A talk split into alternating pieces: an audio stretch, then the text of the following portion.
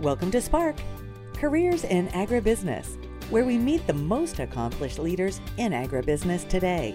Learn how each of the women and men featured has built leadership into their life's work and what advice they have for young people just beginning their careers. Your host for Spark is Sarah Stever, President at Paulsen. Well, welcome to this episode of Spark. Today we are in Fargo, North Dakota, and I'm with the Executive Director of the North Dakota Soybean Growers Association, and Nancy Johnson. Welcome to the podcast, Nancy. And thank you so much for having me. Very good.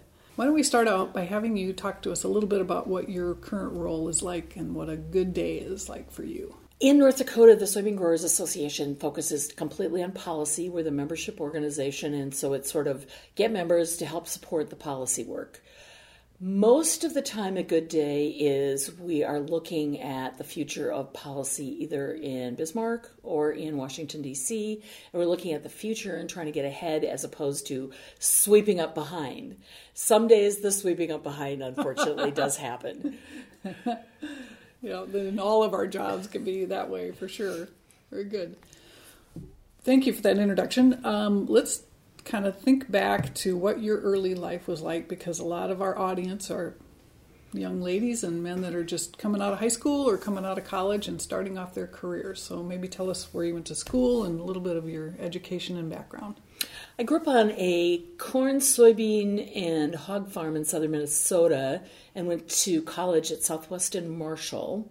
And at the time, Southwest didn't have any ag um, schooling of any kind, which I thought, well, I'm doing communication stuff, I'm doing marketing stuff. So the ag stuff, I kind of got a lot of that at the farm, don't need that. And truly, everything you learn on the farm gets used sometime in your career. you just never know when, you know? So, with a marketing and communications degree at uh, various points, I worked in television. Strangely enough, the first year as a reporter in television, there was a drought. And it was in um, ag country. And everyone looked around in the station and said, Who knows the difference between corn and soybeans? So I became the farm reporter because I could go out and actually talk to the farmers and ask questions about how the drought was affecting them. And after that, I was identified as an ag reporter by um, a magazine who said, gee, we would like to have some more people that know about agriculture, and worked at an ag magazine publishing firm where we did magazines about sugar beets and general agriculture in the Red River Valley. So, all of the stuff that I had learned about corn, soybeans, and hogs was used there.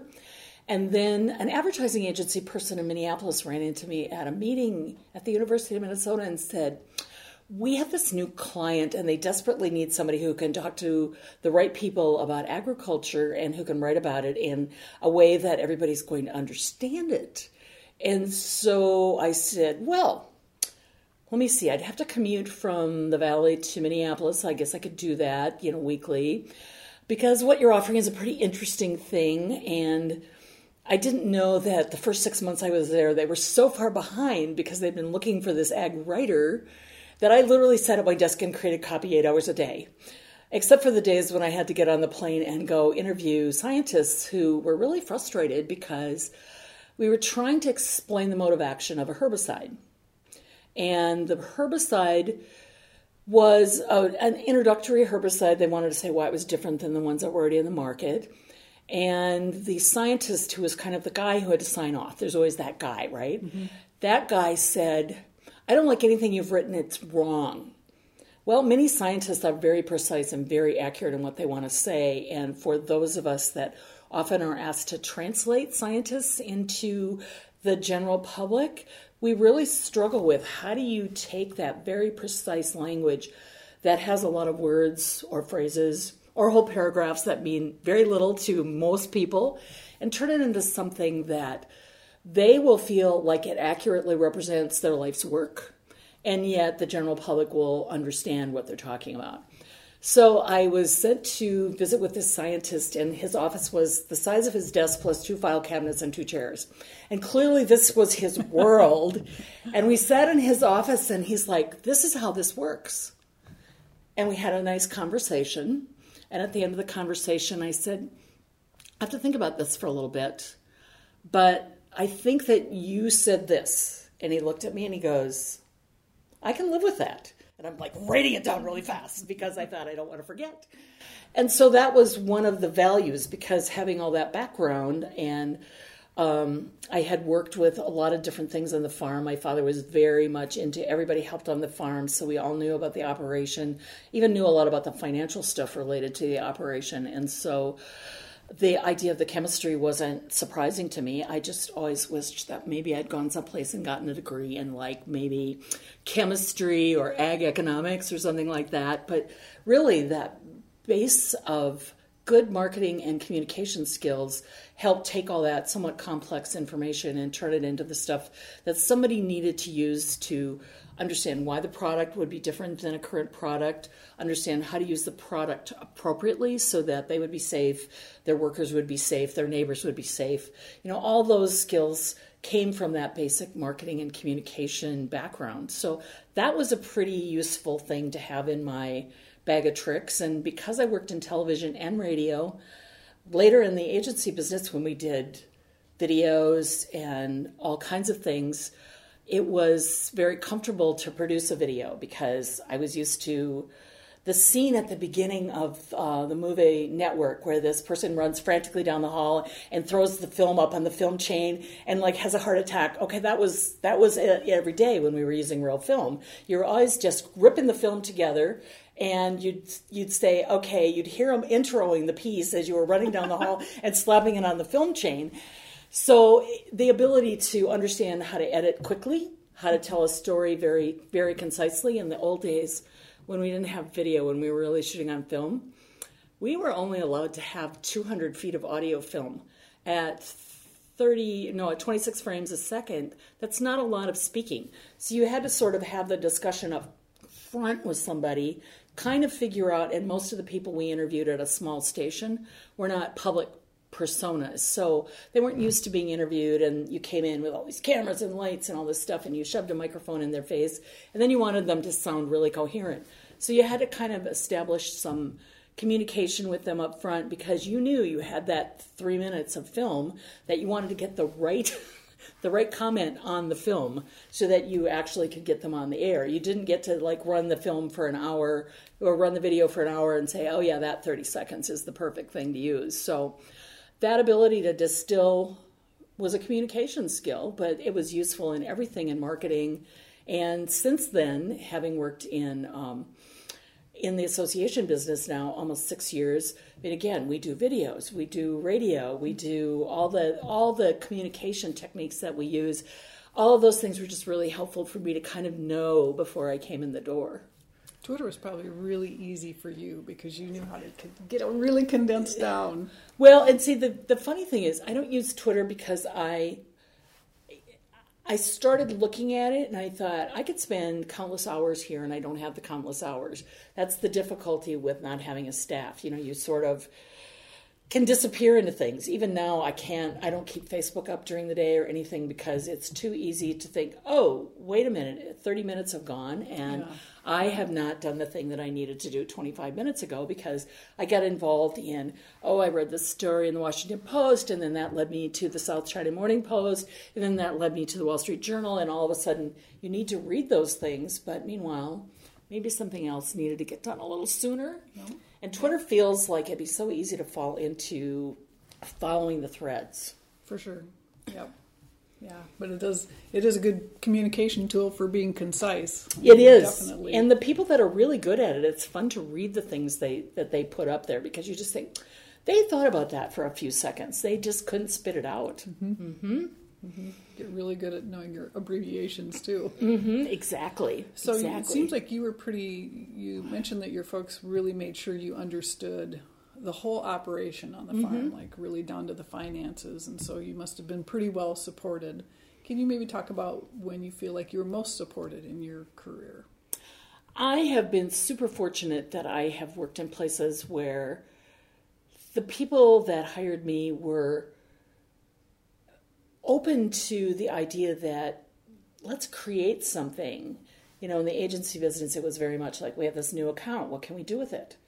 Well, it was a multi million dollar account, and the traditional stuff, we were switching into some new techniques. We were looking at some better ways to communicate messages, and the whole idea of if you can figure out how to do it, if you have an idea that bring it up, bring it forward. And I really was very supported in in that really pretty fast paced environment. I mean, it's kind of a crazy world in the mm-hmm. agency business, as you well know. But still the idea that if you had any thoughts of how to take this in a different direction, how to how to work better with the clients, how to do something that would be more impactful for the audience, whoever that audience might be, even how to look at the audience differently than we may have looked.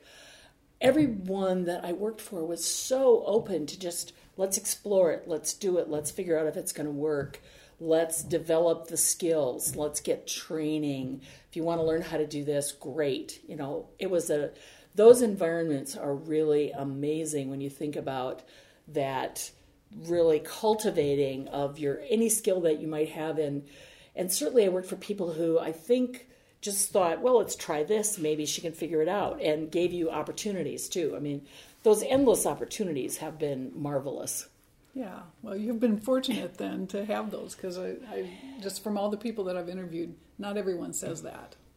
I do think it's unusual, and I think it was and a combination of a very visionary person that ran the agency and very often hired people because he talked to them, saw them somewhere, and then would go back and say, There's a spot, I would like to hire you to do this. And then hired people that the managers that I worked for were very much like, you just you got that list that you dreamt up you just go out and do it and if you need some support you holler check in once in a while just let me know that the budgets haven't like blown up and you know things are kind of under control. And go do your job. That was for me that was a wonderful environment. Nice. So can you talk about the other side of the coin which would be maybe a challenge that you have had to overcome or an obstacle? I think the hardest thing that I've overcome is working for someone who did not have that vision that if you gave somebody a set of assignments, they would go out and do it and would be very much like, let's check off on every. Here, let's check the 30 versions of this in the yellow folder with the checkoff sheet that's got 60 signatures on it, and it'd be nice to get this out the door sometime. And some of it was an environment where the possibility of lawsuits was very real. Mm-hmm. There were lo- there were le- lots of legal people on staff, and so it was very um, having intimate conversations with the attorneys to find out what word don't you like in this sentence that you refuse to approve. That really made moving things forward, and I I like to see progress. I think even in a not cyclical business like agriculture, and agriculture is so cyclical. You always know that next year at this time, whatever you thought needed to be done has to be done because you're on to the next thing. So you're in that business, you just think we have to move a few things forward, and oh, please. So, and it's really hard when you're in that very litigious environment to, for people to give you any real free reign. I mean, it just, no one can just randomly sign off on stuff. Yeah, too much fear and paranoia. Mm-hmm. Really. Yes, and when you have a whole floor of attorneys, oh, yeah, can't imagine. you you have lots of people that are well, and they're worrying about important things like protecting your trademark internationally. Sure. I mean, there's just legitimate stuff. Everybody, but it's really the yeah. progress is really really difficult to measure some days. So, can you talk maybe um, if you've ever been a mentor in your career or have been mentored by someone who was pretty meaningful in your life? I've had really excellent mentors, mostly of the kind that's, I don't know if it was a very, in, in their mind, it may not have been a very formal circumstance, but mostly of the, okay, there's three ways we can approach this. If you approach it this way, which you which might be your favorite way because you want to get something done, perhaps that will get you in trouble. And then there's this way, which perhaps nothing will ever get done. But if you thought about this way, and with those kinds of discussions and um, really being able to get somebody involved in in um, processes and in programs that could stand back and just say hmm, why isn't this working for us? And let's figure out a way that works within what either the customer or the client needs, within what the company needs, within what you're going to be able to fulfill the best way for the company. That was that is a very wonderful set of circumstances to have people like that that you can actually go to and really really think, oh yeah, they're thinking about this from a different point of view. They're bringing a different set of experiences to the table. At one point in the agency business, I had a lot of interns, and the the whole intern process is mm-hmm. an interesting because you're trying to still. This is what we do in the agency business, and no, you didn't really understand any of this from college, right? But here's what we do. Here are the things we need to move forward on. Um, where are the places that we can again have you do something meaningful, not just file papers or something, but have get involved in a meaningful way, and then not be allowed to crash and burn because no one can crash and burn. The agency has to have the we have to figure it out before you crash and burn because the client doesn't need you crashing and burning. And mm-hmm. so the ability to let people do things, but not let them crash and burn, that would be terrible. So I had a lot of interns, and I think many of them have stayed in the agency business. A couple are people that are, one of them is a president of an agency today. Oh, so oh, nice. Yes. That feels good, doesn't it? It does. you could have completely derailed their career, but you didn't. You I tried not right to. Direction. That's right. That's right. yeah. So let's talk about uh, your best advice for someone just kind of getting started in their career. I always told the interns that really that were just coming out of college. A lot of them were people that we had met at like NAMA competitions, and you could really pick up people that were great presenters or really able to do great in the questioning. And you'd think, oh, these are people that can think on their feet, that know the material. You know, are, are they interested in going down the agency path? But I would often say, this business may be better served for you if you have a little broader experience. Go and work at a magazine for a year. Go and work at a radio station. Go someplace where the people that you're going to be working with, because many of these people were in the public relations area, the people that you're going to be working with, get a sense of what they do, get a sense of what they're looking for. That gives you more validity when you're working with them. Mm-hmm. And I found that my experience having worked at uh, television, having worked at a radio station, having worked, I worked in magazines and newspapers. That would, made it much easier for me to help craft things that would get used by the media or would be easier to work with the media when you were doing media relations because even today when i get calls about international trade and the issues from all the media that talk to us about what's going on with soybeans i try to explain to them that I understand what they're looking for and here's how I can help them. That I've worked in the media, that I have some B roll. Would you like to see the B roll so you don't have to be frantic about getting here and shooting something? And they look at the B roll and they're like, oh, it's really good. Yes, it is. Thank you very much. It's broadcast quality and we know what we're doing. But the ability to help them craft a story so that give them the right background package, give them the right kinds of interviews so that they're not struggling with um, maybe people that aren't as well informed because they have no reason to be, that they're working with uh, people that are the most well informed, the best possible sources that they can be. That has helped through my entire career, being able to really relate to the people in the media.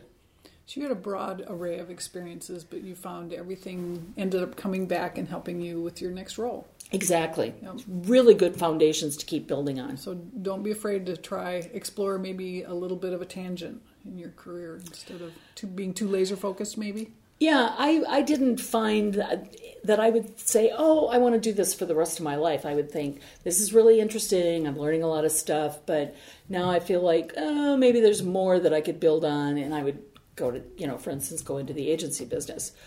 Some people may have gotten a lot of that experience now through things they do in college, but mm-hmm. the more experience, the easier it is really to be able to feel uh, self confident, mm-hmm. to represent yourself well in what you do, because you have, you're not, you know, I mean, yes, everybody has to fake it till they make it sometimes, but you're not having to do that much if you've got that broader base of experience. Yeah, I think that's wonderful advice. You're good. So, any questions that I maybe could have asked you that I haven't yet, or a question you wish anyone would ask you because you've got a, a wonderful answer and no one ever asked you that question?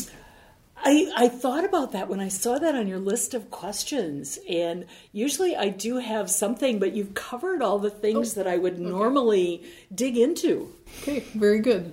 Well, Nancy, can't thank you enough for taking the time to do this. I love the conversation. I think that's some great advice about just being a little bit more open to experiences that might not be, you know, too close to where you think you're going to end up. And that can and grow from that.